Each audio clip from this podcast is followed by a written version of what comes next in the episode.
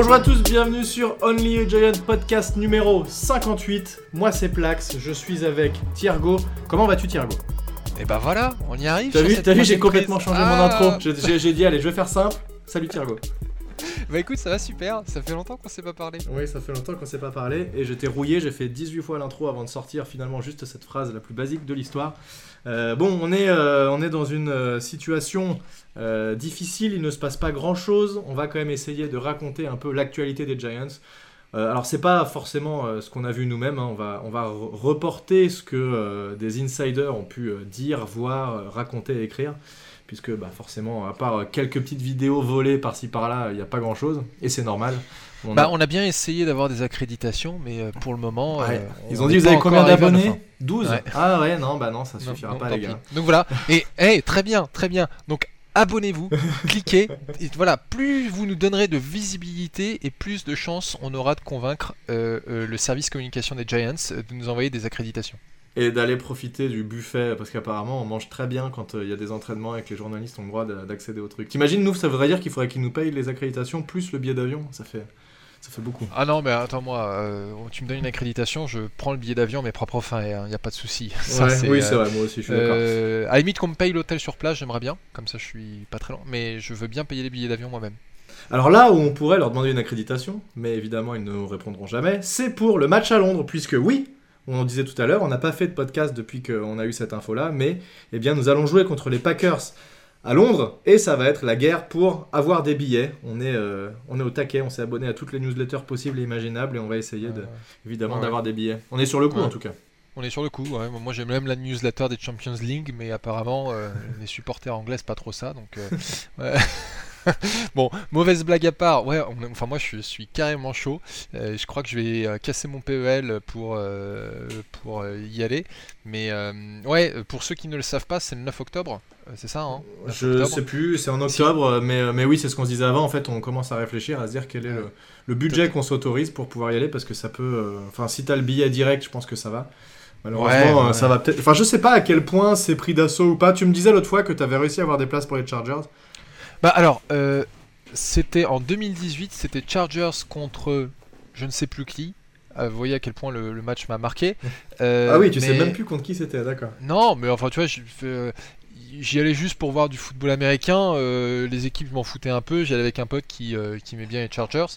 Et euh, je me rappelle qu'on avait acheté les places en juin sans trop de difficultés et à un prix tout à fait raisonnable. Enfin, alors, c'était au Wembley et ça avait coûté en gros 90 euros pour être euh, dans le coin du stade. Donc c'est pas les places centrales, c'est pas les meilleures, mais on n'était pas tout en haut du stade. Ouais, moins de, quand même à une moins de distance- 100 balles, ça va, ça reste honnête. donc moins de 100 balles, c'était quand même tout à fait correct et on s'était bien marré. Euh, on avait passé un bon moment. Euh, mais encore une fois, le match m'a tellement peu marqué que je saurais même pas te dire oh il y a eu telle action de fou. Alors que par exemple, je saurais, euh, je me rappelle de manière très vive de l'interception de London Collins lors du match de pré-saison euh, euh, contre les Jets quand je suis allé voir pour la première fois les Giants au MetLife Stadium en 2017. Ah, C'était mon premier match de football américain de NFL. Ça, euh, je m'en rappelle parfaitement. C'était sous Ben McAdoo. Ce match de Londres, j'ai des souvenirs un peu plus, vagues. Mais j'espère que le match, le match en tout cas entre Giants et Packers, ça sera plein de bons souvenirs. D'autant plus que si tout va bien, on devrait voir euh, Monsieur Aaron Rodgers.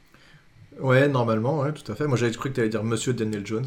Bon. Euh, écoute, j'aimerais bien dire Monsieur Daniel Jones, on aura l'occasion d'en parler, euh, mais euh, Daniel Jones a encore beaucoup de preuves à faire.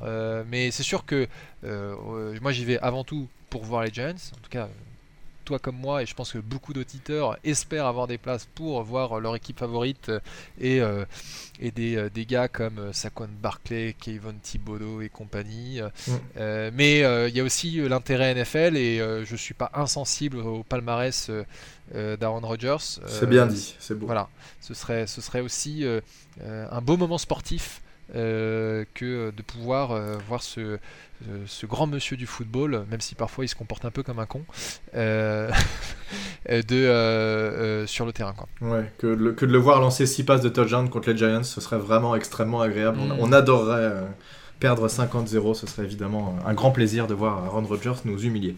Euh, alors oui, bah, alors c'est sûr, hein, ça, va être difficile, je pense. Hein. Ils sont toujours très compétitifs les, Packers, donc bon, mais c'est pas grave. Même si on perd, dans tous les cas, c'est cool. Moi, j'étais juste allé voir euh, un seul match des Giants, c'était à Londres la dernière fois qu'ils y étaient contre euh, les Rams, je crois. Oui, c'était contre les Rams et on avait gagné, c'était très cool. Avec interception de London Collins. Alors il faut croire que quand on est au stade, quand euh, Only Giant Podcast est au stade, London Collins fait une interception. Je sais pas s'il en fera cette année. Tu vois, il va y avoir un échange de dernière minute, London Collins euh, aux Packers qui va. Je sais même plus où il est, London Collins. Je sais qu'il n'a pas été renouvelé chez, chez les Commanders, mais. Est-ce qu'il est encore vivant? Ouais. Euh... Putain, et là, t'imagines, on n'a pas suivi la news, il est mort dans un accident de voiture, et là c'est terrible. Et c'est un free agent. Eh bien voilà. Euh, selon euh, Wikipédia, alors euh, voilà, sauf si Wikipédia a oublié un truc, mais il a l'air d'être agent libre pour le moment. Ok. Bon, en tout cas, sachez que pour le match, même si vous chopez pas de place directe, moi c'est comme ça que j'avais eu des places. J'en avais, alors j'avais acheté assez cher, je crois 200 balles ou 250 balles. Euh, mais je les avais trouvés, euh, je vais dire au marché noir, non, mais en, en revente, à la revente, voilà. Donc c'est possible aussi de faire ça. Et en tout cas, alors, on pourra pas organiser un truc pour acheter plein de places, pour qu'on y aille tous ensemble, machin. C'est, je vois pas trop comment on pourrait s'en sortir. Par contre, euh, c'est clair qu'on essaiera de voir s'il y en a plusieurs d'entre vous qui sont euh, soit via les commentaires YouTube, soit via Twitter, qui nous disent bah, j'ai des places, ce serait cool qu'on se fasse un truc, bah, on essaiera de se donner rendez-vous dans, le, dans, un, pub, dans un pub euh, voilà, le samedi soir pour aller boire des coups euh, avant le ah ce, serait ce, serait grave sympa. Ça, ce serait grave stylé. Bon, en tout cas, parlons un peu de l'actualité de Giants. Alors, il y a eu euh, des OTAs, alors ça, les OTAs, c'est des, des entraînements Organized Teams Activities. Voilà, qui ne sont pas obligatoires, qui ne sont pas mandatory, comme disent les Américains. Euh, mais évidemment, quand on arrive avec un nouveau régime, avec des nouveaux coachs, eh bien, si on a un peu de volonté, on a envie de se montrer et on veut faire bonne figure, donc on vient aux OTAs. Alors il y a eu Kadarius Toney qui était un tout petit peu absent à certains, mais qui est même, qui est quand même venu. Globalement, tout le monde était là, donc ça, ça s'est plutôt bien passé, sauf potentiellement des mecs blessés. Mais en tout cas, les OTAs ont donné suite à un euh, mandatory, cette fois-ci minicamp, donc le minicamp qui était obligatoire, qui a eu lieu du 7 au 9 juin, donc 3 jours. Euh, et donc, euh, pendant ces différents entraînements, eh bien, les, insiders ont pu s'approcher un peu, ne peuvent pas tout filmer, ils ont le droit de faire quelques vidéos, quelques trucs, c'est pour ça qu'on voit pas grand-chose et on n'a pas beaucoup accès. même sur Jones.com, les mecs officiels ne vont pas donner toutes les infos, donc voilà, il faut essayer de de piocher quelques infos là où on peut, mais on va essayer d'en ressortir quelque chose.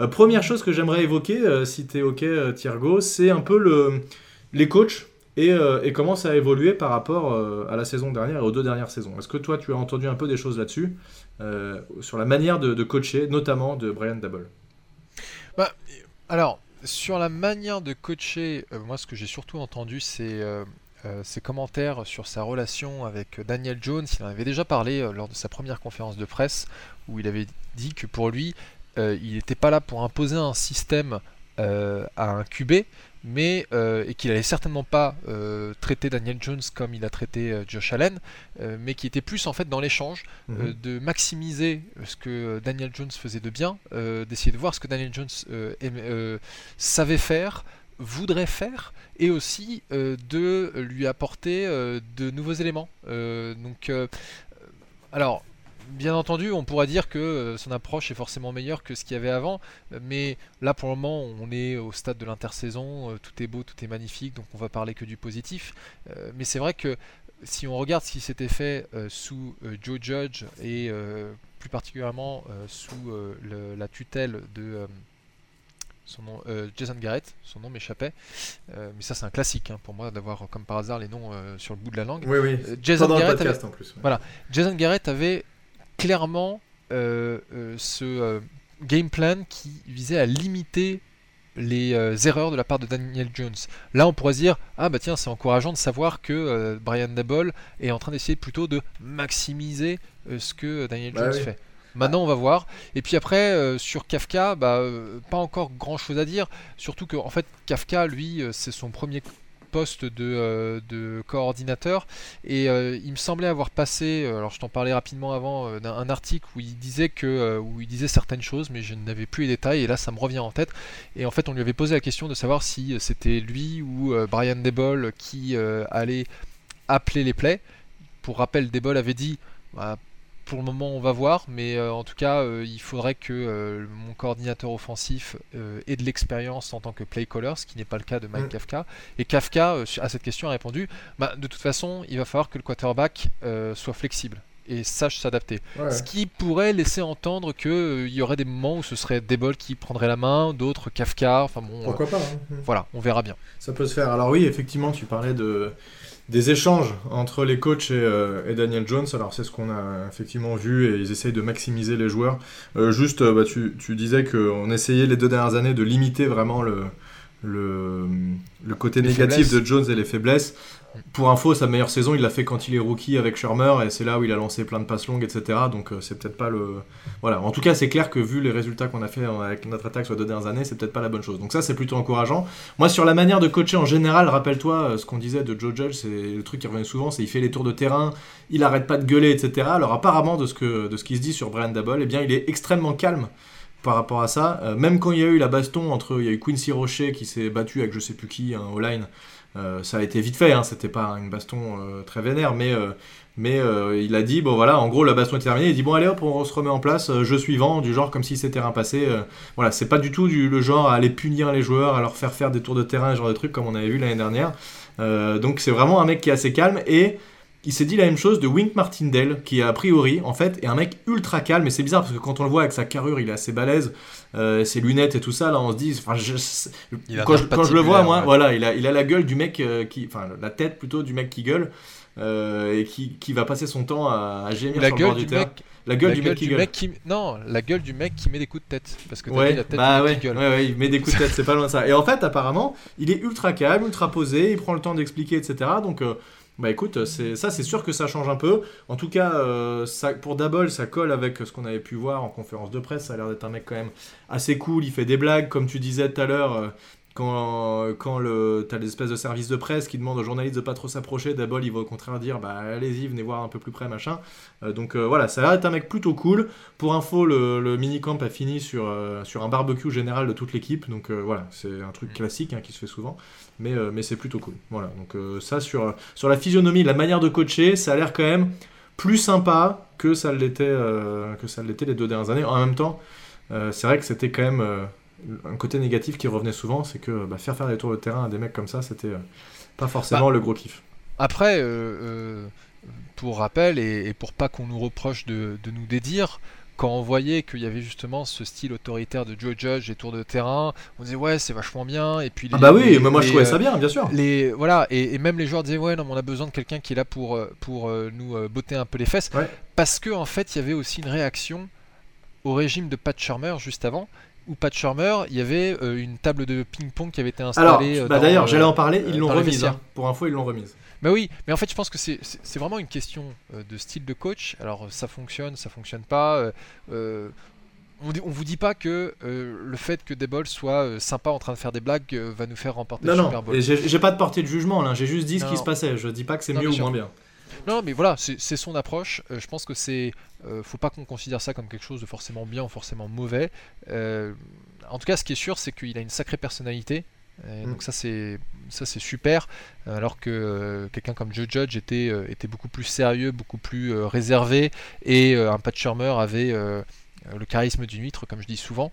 Maintenant, il reste à voir comment ça va se passer sur le terrain. Et je, je serais aussi intéressé de voir justement quelle va être l'attitude des coachs pendant le training camp, parce que quand on est dans le training camp, bah là on rentre vraiment dans les choses sérieuses. On rentre dans la phase où il y a du contact et euh, en fait tout le printemps c'est la phase d'apprentissage du système euh, qui est mis en place par le coach. Euh, que, le coach soit nouveau ou que le coach soit déjà en place, mais tous les joueurs doivent apprendre le système en place. Et puis une fois que le printemps est passé, qu'ils ont eu un mois de vacances entre fin juin, fin juillet et qu'on arrive au training camp, là c'est les choses sérieuses et si tu te plantes, bah tu te fais engueuler. Et je pense que ça, ne m'étonnerait pas que à partir de ce moment-là, on voit justement euh, des Kafka, des Wink ou même des Double euh, gueuler un peu plus sur des mecs qui euh, arrivent pas à faire un snap. Ah oui, mais là de toute façon tu rentres dans, dans le dur, hein. tu vas arriver au match de pré-saison puis à la saison, donc c'est vrai que ça risque d'être quand même un peu plus sérieux évidemment. Mm. Euh, alors globalement ce qui, est sorti aussi, après on rentrera un peu plus dans les, détails des joueurs et l'attaque après la défense, ou, l'inverse on verra, euh, c'est que globalement, et ça c'est normal, la, défense a quand même dominé l'attaque, même si le système de Martindale est assez compliqué. Mon, avis là-dessus et puis mon expérience, ma petite expérience de joueur, quand je voyais le playbook de la défense de l'équipe dans les équipes dans lesquelles j'ai joué, c'était quand même très très léger par rapport à des playbooks d'attaque où euh, rien que pour une motion, déjà tu vas avoir, tu peux avoir une vingtaine de noms différents suivant si c'est une motion de tel ou tel joueur, ça s'appelle pas pareil, etc. Donc je pense qu'il y a plus de, verbage et de complexité dans, dans une mise en place euh, d'attaque que dans une mise en place de défense.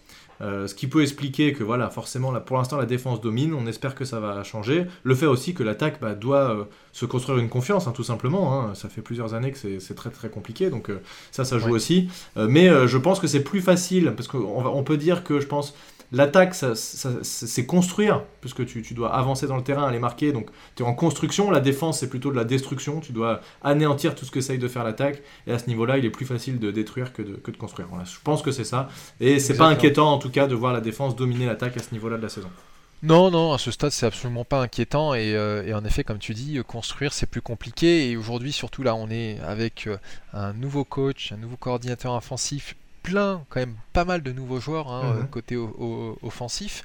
Euh, donc euh, tout ce monde-là, euh, parfois, ils, ils, vont, ils, sont susceptibles de commettre beaucoup plus d'erreurs d'exécution, une passe qui est envoyée un peu trop longue, une motion qui est mal faite, etc. Et donc en fait, les erreurs, ce sont des opportunités pour la défense. Donc forcément, une défense, euh, et en plus comme tu le dis, si la défense a, moins à apprendre sur le playbook, parce que euh, euh, sont plus dans la réaction que dans l'action, euh, encore qu'avec euh, Martindale, on n'arrête pas de dire que euh, Martindale il est vraiment dans l'action et il est là pour, pour, pour imposer son style de jeu à l'attaque à, l'attaque opposée, enfin aux, opposants. mais en tout cas, oui, pendant les, les minicoms, c'est pas étonnant de voir pas mal d'interceptions, des fumbles récupérés, etc.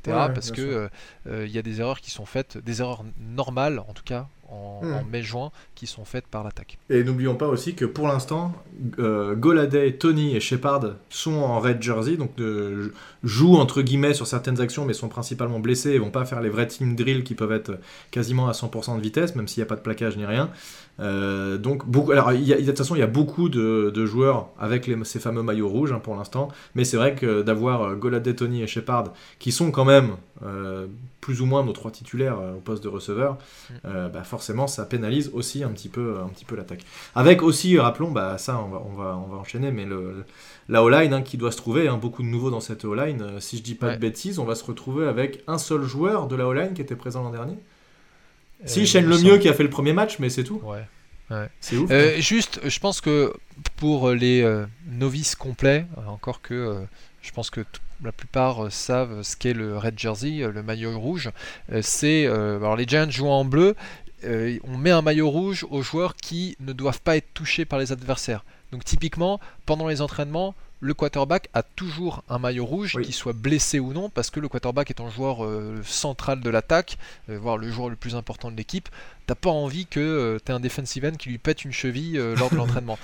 Mais là, en l'occurrence, on a en effet pas mal de joueurs qui se remettent de blessures qui portent le maillot rouge. Et attends, si je regarde, je, regarde une liste. Il y a Thibodeau d'ailleurs. Hein.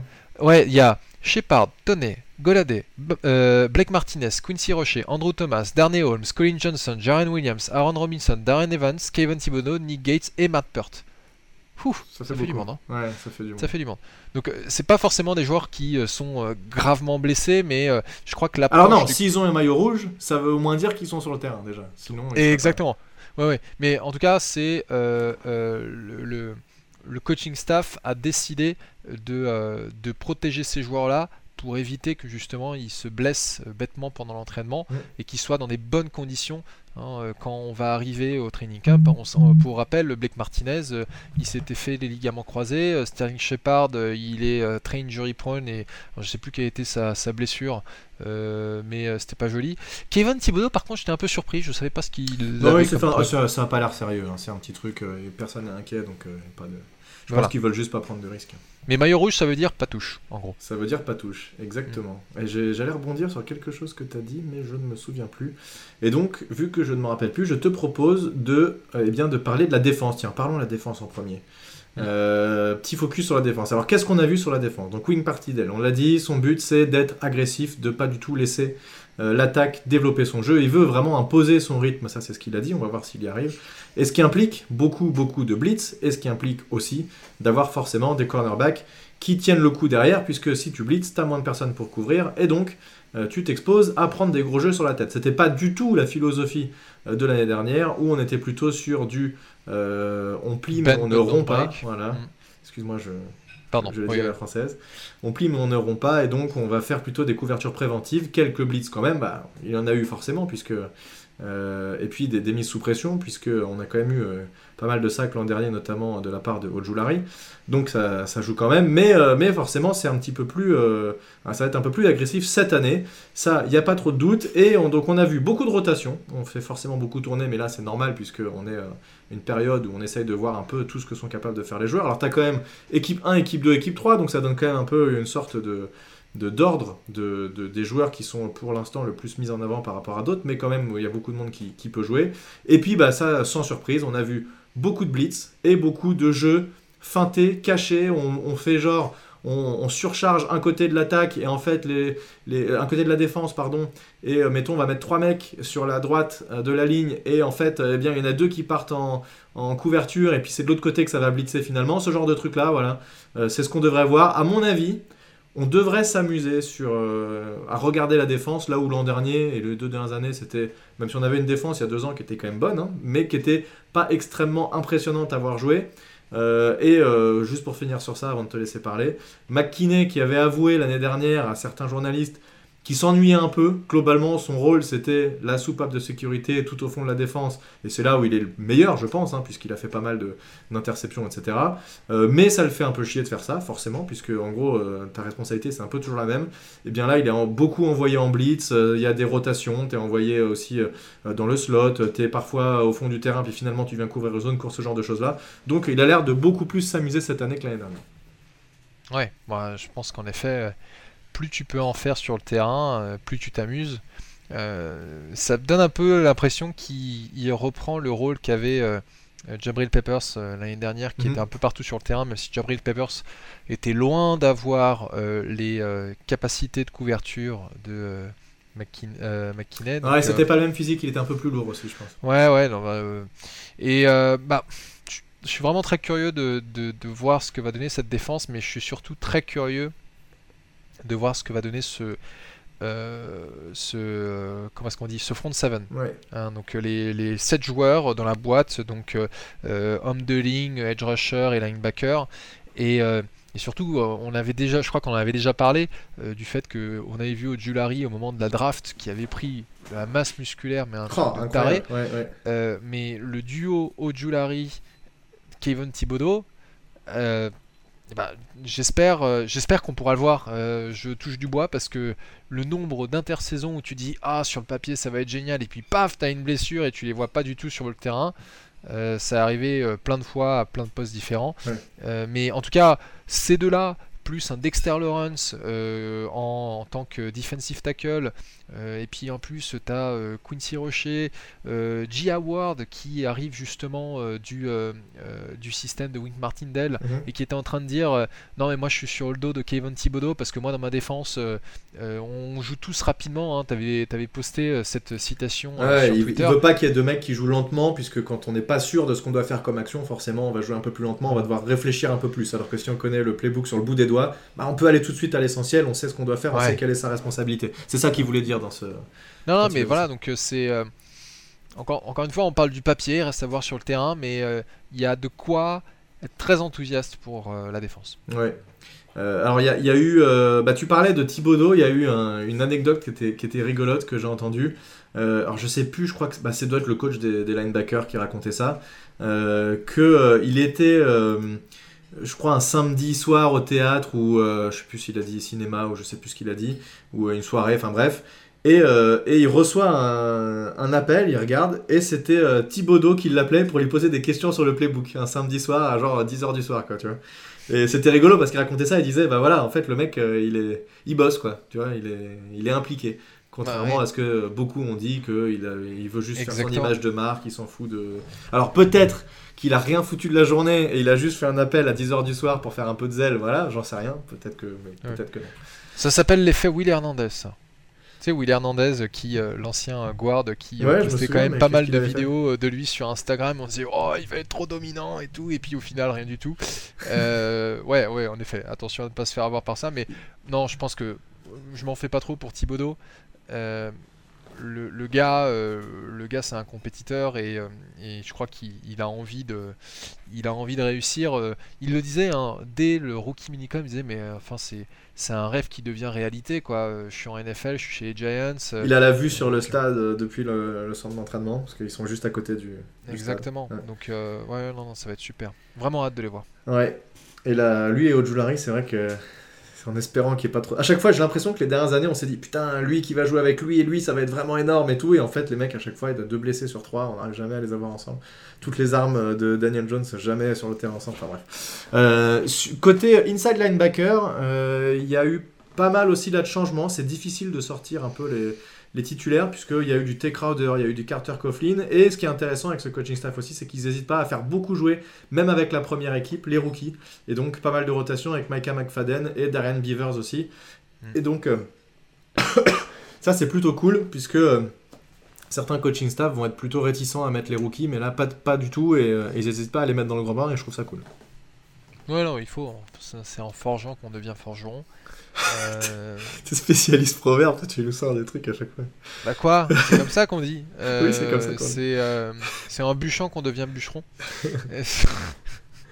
Voilà. Du et, coup, euh, voilà, je sais plus ce que je voulais dire. J'avais un truc super intéressant à dire et j'ai perdu. c'est mais- sûr, c'était le truc le plus intéressant du podcast que tu allais Et- dire et je t'ai coupé. Exactement. Ouais. Euh, et alors, dans les autres batailles qui sont intéressantes aussi, alors pour info, pour l'instant, le poste de cornerback 2 euh, revient à Aaron Robinson, puisque vous savez euh, que euh, notre euh, ancien cornerback, on va dire euh, numéro 1 ou numéro 2, je sais pas trop, avec, euh, avec comment il s'appelle euh, Aaron. Non, merde, attends, je confonds les noms des cornerbacks.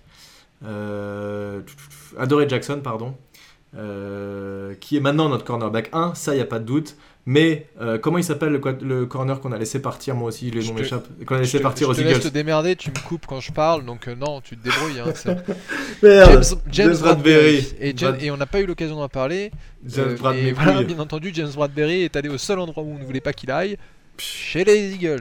Non mais là, là pour le coup, euh, autant le mec, je pense qu'il a un peu décliné l'année dernière et qu'en cornerback 1 c'était dur et je pense que Adoree Jackson a été meilleur. Autant en cornerback 2, euh, avec euh, déjà le roster qu'ils ont les Eagles, putain ça ça me fait vraiment chier. hein. Sans, déconner, euh, bon voilà c'est- c'est très relou. Mais bon, il faut faire avec. Et donc je disais que, du coup, qu'est-ce que je racontais?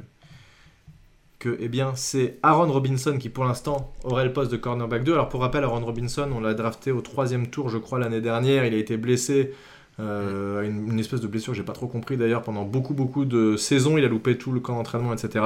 Euh, et il a fini par jouer. Il a été plutôt intéressant. Et là, il aurait le poste de cornerback 2. En tout cas, c'est la, la rotation à l'heure actuelle, mais euh, c'est possible que que ce ne soit pas comme ça au début de la saison, on verra bien. Et le, la grosse bataille aussi, c'est au poste de, de slot corner, le corner intérieur, puisque eh bien, on a Darnay Holmes qui est actuellement en bataille avec Cordell Flott, donc, qui est drafté cette année.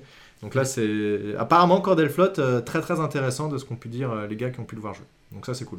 Ouais, bon bah à voir. Ouais, c'est... euh, Moi je- j'ai toujours une petite préférence pour l'expérience, euh, surtout que moi j'aime bien Darnell Holmes. C'est... Ouais, moi aussi. Il... Bon, il est parfois un peu trop agressif et il fait des interférences, mais C'est ça, il a fait des fautes l'an dernier. C'est ça qui lui a- Ouais. J'ai l'impression qu'en fait, l'année dernière, je sais plus quel match on avait dit, il a fait une faute, une grosse faute qui, a- qui nous a coûté un first down. Et j'ai l'impression qu'à partir de ce moment-là, il l'avait enterré dans le roster et qu'il jouait plus. quoi. Ouais, C'était assez étravage. C'est très bizarre. Ouais. T'avais pas le droit à l'erreur l'an dernier. Tu faisais une connerie, euh, tu t'étais sorti direct. Enfin, sauf si tu t'appelais Jason Garrett. hein. T'avais le droit de faire beaucoup de conneries si tu t'appelais Jason Garrett, c'est vrai.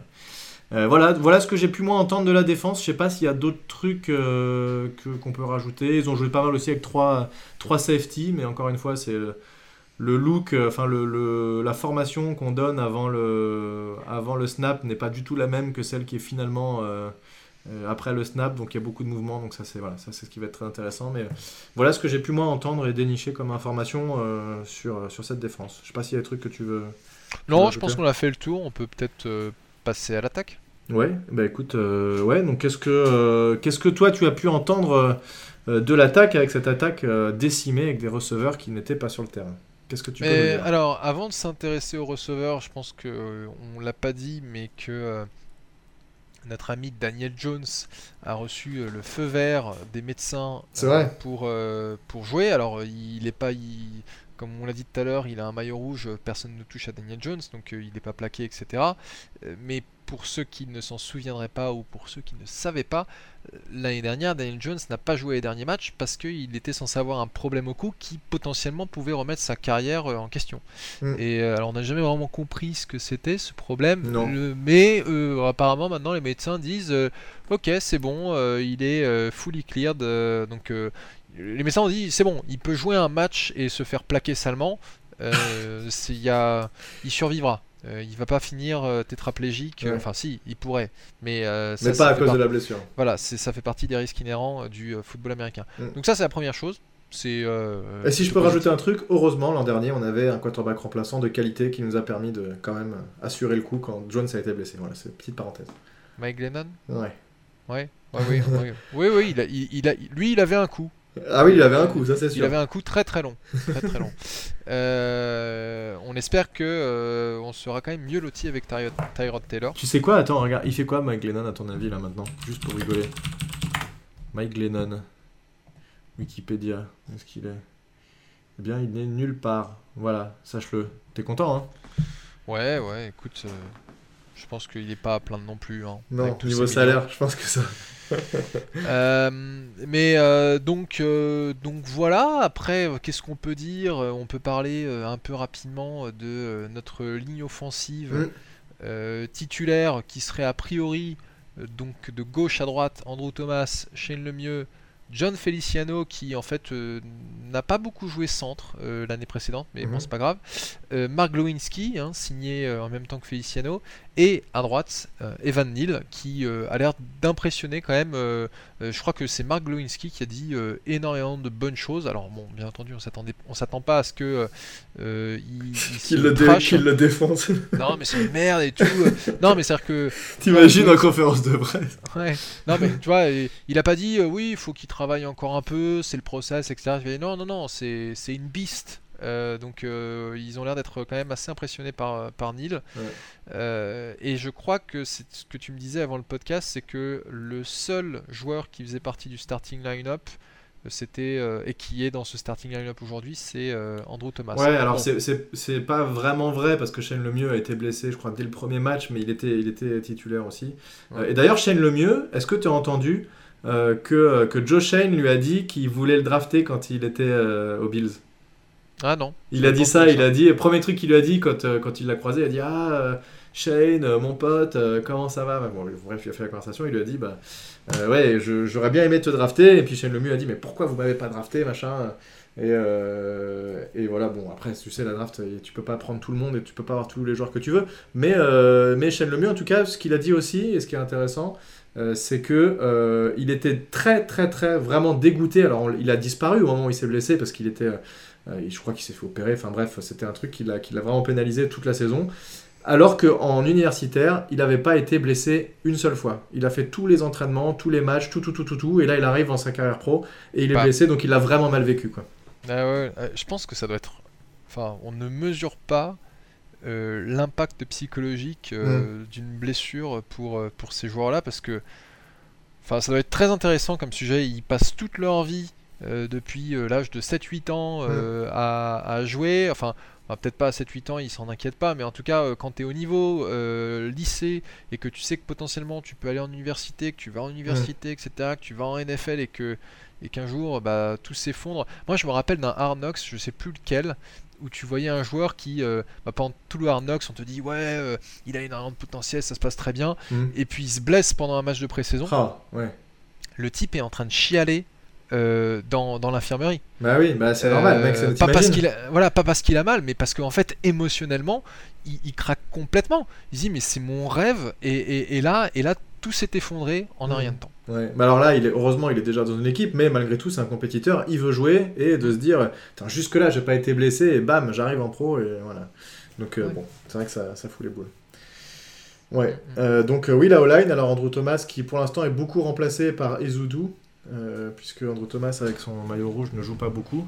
Euh, mais voilà, donc évidemment Andrew Thomas qui sera euh, normalement présent pour, pour le début de la saison, ça, il n'y a pas trop à s'inquiéter. Euh, pour info, tiens, puisque je, m'étais marqué ça aussi, tu parlais d'Adian Jones tout à l'heure, ce qui s'est dit, c'est qu'il est euh, un peu irrégulier pendant cette, cette pré-saison, enfin cette pré-saison, c'est quand l'entraînement, c'est c'est pas forcément euh, improbable puisque bah, c'est un nouveau playbook, etc. Il n'y a pas tous ses receveurs, etc. Euh, mais euh, il a tendance à faire des très bonnes choses et des choses moins bien. C'est un peu ce qu'on a vu depuis le début avec lui, de toute façon. Euh, Davis Webb, euh, Davis Webb, qui est le, le QB3 entre guillemets, qui, vient des Bills, qui était euh, bah, drafté, par les Giants d'ailleurs il y a quelques années. Par contre, l'a complètement encensé. Et juste pour info, euh, il était en interview avec je sais plus quel mec de Giants.com. Et le gars lui dit bah, Est-ce que vous avez maté, est-ce que vous avez suivi la progression de Daniel Jones? Et il dit bah, En fait, bah, depuis qu'il arrive aux Giants, il a regardé tous ses matchs NFL, tous ses matchs universitaires et même quelques matchs au lycée. Donc, ça, c'est quand même. C'est Ah quand même rigolo. Donc, euh, Double connaît parfaitement sur le bout des doigts ce qui recoupe avec ce que tu disais tout à l'heure, euh, très justement, de euh, bah, je sais ses forces, je vais essayer de. On discute et on essaye vraiment de trouver euh, les forces et les faiblesses et de voir ce qu'il a envie de faire, qu'est-ce qu'il a où il est le meilleur, etc. Donc, ça, Bah, de toute façon, ouais, je pense que Double se fait pas d'illusions. Il sait très bien que son succès chez les Giants dépend du quarterback qu'il a en place. On Mm. n'a pas, on n'a pas drafté de nouveau quarterback à, euh, en avril dernier. Euh, Ça veut pas dire qu'on en draftera pas euh, l'année prochaine, Ouais, mais euh, ouais, en tout cas, il- il- c'est bien. hein, J'étais pas au courant du fait qu'il était allé regarder même des euh, matchs de lycée. Alors, pas tous, euh, mais il a dit qu'il en a regardé quelques-uns. non, quelques-uns, mais voilà, euh, ça montre bien qu'il il gère quand même un effectif de aujourd'hui 90 joueurs. hein. Il a 90 joueurs dans son Ouais. effectif, il doit le réduire à 53. Euh, c'est quand même du temps hein, de regarder euh, tous ces matchs. Et puis à mon avis, il les a pas regardés comme ça euh, à la va-vite. Il a dû repasser quelques plays plus une ou deux trois fois pour voir ce qui se passait bien. Mm. Donc ouais, ouais, c'est pas mal. Ouais, Ouais. c'est cool. Non, moi j'ai trouvé ça vachement cool qu'il dise ça dans l'interview et qui, qui montre qu'il est, vraiment impliqué. Quoi. Euh, autre chose que j'avais noté, je sais pas si tu veux enchaîner ou. Non, vas-y. Après, moi, je te parlerai euh, d'un joueur qui, euh, dont j'ai entendu parler, qui apparemment euh, fait tourner des têtes. Ah, carrément, à ce point-là. Bah écoute, moi je voulais enchaîner sur les receveurs. Receveurs Tyden, puisque Wandell Robinson, qui est pick du deuxième tour cette année, apparemment a été excellent. Il a fait des super jeux, des super réceptions sur des passes longues, etc. Malgré son physique, bah, il, est vraiment petit, hein, mais euh, on l'avait dit, il est petit, mais il pousse quasiment comme certains online euh, euh, en bench press sur le, Ouais. le développé couché, donc ça c'est assez ouf. Mais il est quand même, voilà, il est, donc finalement il est costaud et il a fait des très très très beaux jeux. Il est vraiment très très intéressant. Et le deuxième qui est au niveau des receveurs qui s'est vraiment montré, c'est Daniel Bellinger, notre tight end, pick au tour numéro 4, je crois, qui a beaucoup joué avec l'équipe 1 et qui a fait de très belles choses. Quelques drops. Euh, mais, euh, mais qui s'est vraiment montré et qui est euh, pour l'instant une belle surprise et qui va peut-être euh, peut-être jouer plus que ce qu'on l'espérait cette année. Donc ça, ça peut être intéressant. Bah, il y, a de- il y a de la place hein, au poste de, de ouais. Comment il s'appelle déjà le end qu'on a signé, qui était un ancien des Commanders? Austin, Jeffrey, quelque chose? Euh, Ricky Seals Jones, mais lui Ah, apparemment euh, pas terrible. Voilà, qui- Ricky Seals Jones, oui, mais Ricky Seals Jones, quand on, l'a- quand on l'avait signé, on avait déjà dit, ouais, bon, euh, il nous fait penser à Evan Engram dans son profil. Mm. Euh, et et c'était pas dit comme un compliment. Et je crois que pour l'instant, celui qui serait a priori numéro 1, je crois que c'est Jordan Atkins qui, qui lui est, qui a 30 ans, qui est un peu plus briscard. Ouais. Euh, Voilà, l'an dernier, 24 réceptions, 214 yards. Bon, c'est sûr que c'est pas le tight end du siècle, mais, euh, mais avec un peu plus d'expérience, euh, ça peut s'expliquer. Ouais, tout à fait. Bon, ce sera suivre de toute manière, en effet, pendant, pendant la, le training camp. Mm. Et bah, tu parlais des receveurs, justement, moi, le joueur dont je voulais parler, c'est un certain Richie James. euh, si euh, je me Ouais, c'est ça, un Richie James, qui est un ancien des 49ers, euh, qui avait été drafté euh, en euh, 2018, dans le 7 tour par les 49ers, et qui a l'air de bien profiter de l'absence de Kadarius Toney, Shepard et Goladay parce que euh, il fait quand même euh, pas mal de réceptions. euh, on l'aligne euh, sur le côté, dans le slot, même parfois dans le backfield. Mhm. Euh, donc euh, euh, Kafka a l'air euh, de maximiser un peu ce qu'il fait, ce qui est euh, plutôt bien. Et, euh, et il attrape de bonnes passes, hein, parfois pour, euh, pour touchdown. Donc c'est je vous dis pas que c'est notre prochain Victor Cruz, mais il y a comme on, ça, on aimerait, on aimerait. On aimerait, mais il y a, y a, comme ça toujours des petits receveurs qui se font marquer pendant l'intersaison mm. et, et, qui réussissent à choper cette dernière place de receveur qui est ouverte dans l'effectif final. donc Richie James, un nom à suivre. Puis il y a toujours les David Seals qui sont toujours là euh, aux aguets et essayer de récupérer une place dans le roster. Celui que j'ai entendu, moi, c'est CJ Board qui apparemment fait un, qui a fait des, bons entraînements, euh, qui était blessé l'année dernière, je crois, qui est un special teamer à la base, mais qui, euh, qui, est capable aussi d'aller faire quelques réceptions pendant un match et de venir un peu seconder les, receveurs un peu plus, plus capés que lui. Donc voilà, c'est, il en faut des receveurs comme ça qui sont capables d'assurer 30, 40, 50 yards dans un match, voilà, qui sont pas tes receveurs stars, mais qui vont aller euh, libérer un peu euh, les autres receveurs. Donc ça, c'est voilà. on va les suivre ces joueurs-là et, euh, et, on va encore. De toute façon, on fera le podcast comme d'habitude, voir quelles sont nos, estimations une fois que juste avant qu'ils annoncent le roster final, on verra qui on va mettre. je me souviens plus si on avait été bon l'an dernier sur les receveurs. Est-ce qu'on avait Faudrait qu'on regarde. Il n'y avait peut-être pas tant de surprises que ça aussi. Faudrait qu'on regarde, mais ce qui est sûr, ce sera, ce sera intéressant de se refaire une, une petite prédiction de l'effectif final. Madame Irma. Madame Irma. Et il faut qu'on fasse aussi la prédiction. Euh, on vous a pas parlé du calendrier, on va pas le revoir en détail aujourd'hui, mais euh, on avait fait euh, l'exercice l'année dernière. On avait été nul à chier. Ouais, ça se passait bien le début de saison, et puis après. Tant qu'on disait que qu'on perdait, ça se passait bien. Puis quand on a dit qu'on allait gagner des matchs, bah, on gagnait pas les matchs. dernier truc moi que j'ai à dire, c'est sur peut-être un peu. Tu as parlé de Mike Kafka. donc juste pour rappel, il était aux Chiefs l'an dernier, et donc il a été beaucoup formé par Andy Reid notamment. Euh, et, donc, euh, ce qui s'est dit globalement, c'est qu'on l'a dit, beaucoup de motion, donc ça, beaucoup de mouvements avant le départ du ballon, donc ça c'est intéressant parce qu'on en avait très peu l'an dernier, comme si les mecs n'étaient pas capables d'assurer deux motions correctement. Euh, et, a priori, l'attaque devrait être quand même beaucoup plus créative, et apparemment, on aurait vu, je sais pas si tu te souviens de ce jeu qu'on a vu plusieurs fois chez les Chiefs, c'est... T'as Mahomes qui prend le ballon, qui court un peu vers la droite, comme s'il allait partir vers l'extérieur, et en fait, entre lui et la O-line, il y, y, avait Kelsey qui arrivait et il lui faisait une petite shovel pass comme ça vers l'intérieur. Mhm. Et souvent ça marquait quand il restait 2-3 euh, yards, et bah, c'était un jeu qui marchait bien. Apparemment ils l'ont refait ça chez les Giants. Et donc, euh, de toute façon, Kafka l'avait dit, hein. euh, moi j'ai aucune honte à copier un truc qui marche bien. Donc voilà, c'est le genre de petit ah, jeu qu'on aimerait bien voir. Quoi. La, la NFL, on l'appelle parfois la copycat, la copycat league, pardon, où les équipes euh, se, euh, se, lancent dans les trucs, se font copier par les autres. Euh, je me rappelle en 2008 quand les Dolphins ont réintégré la formation Wildcat en NFL, je me rappelle c'était Tony Sparano je, suis vraiment un vieux. Oh, quel monstre C'était c'était il y a 14 ans quand même. Et euh, donc c'était les seuls, ils étaient en train de défoncer tout le monde en 2008 et 2009. Bah là, as commencé à, on commençait à voir de plus en plus d'équipes qui le faisaient aussi. Euh, donc euh, ouais, ouais, ça m'étonne pas. Alors j'ai cru aussi que tu avais parlé du fait que apparemment Patrick Mahomes aurait fait des FaceTime avec Daniel Jones et Kafka. Alors j'ai pas creusé plus que ça, mais ils auraient un peu échangé sur, sur certains plays. Euh, comment est-ce qu'ils sont construits, etc. Donc, euh, D'accord. Euh, ah, j'ai pas du tout entendu parler de ça, c'est rigolo. Bah, faudrait que je revérifie, mais moi j'avais, j'avais vu passer un truc comme ça. Alors, est-ce que c'était un poisson d'avril un peu en retard? Pourquoi pas, hein, je, ça mm. m'étonnerait.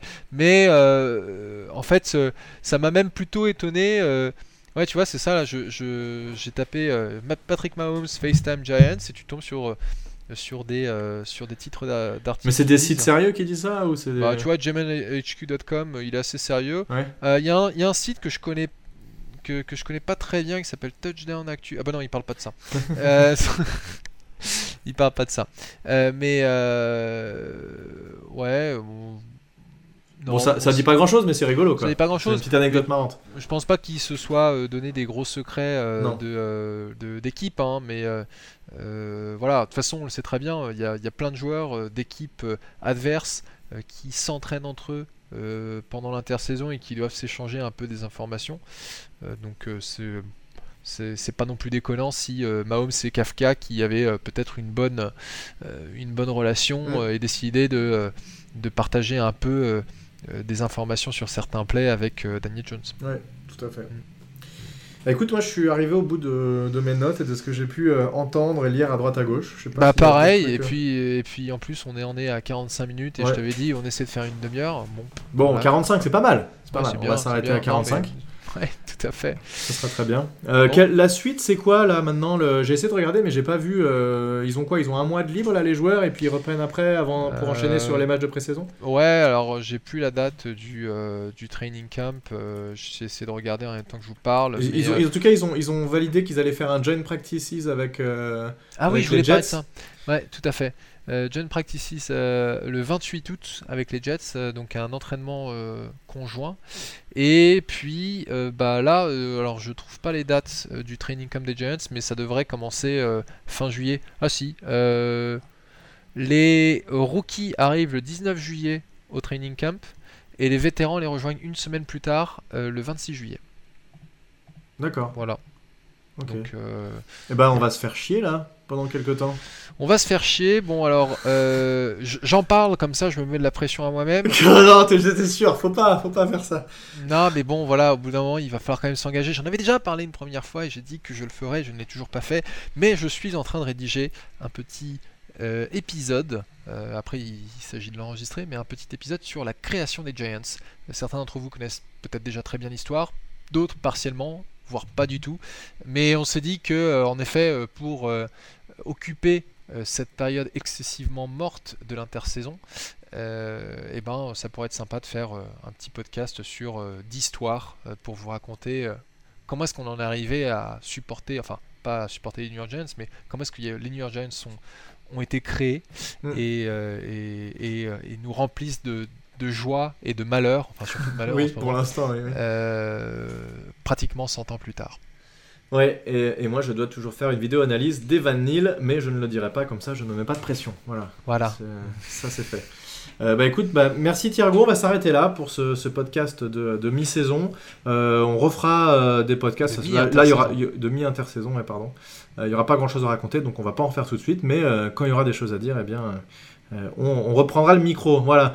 Merci à tous de nous avoir suivis. Thiergo, on te retrouve comme d'habitude sur Twitter arrobase T-H-I-E-R-G-O-W Thiergo. Et moi, on me retrouve sur euh, Twitter aussi, NYGiantsFR. Voilà, merci à tous, à très bientôt sur euh, New York Giants FR et Only Agent Podcast. À Salut, plus salut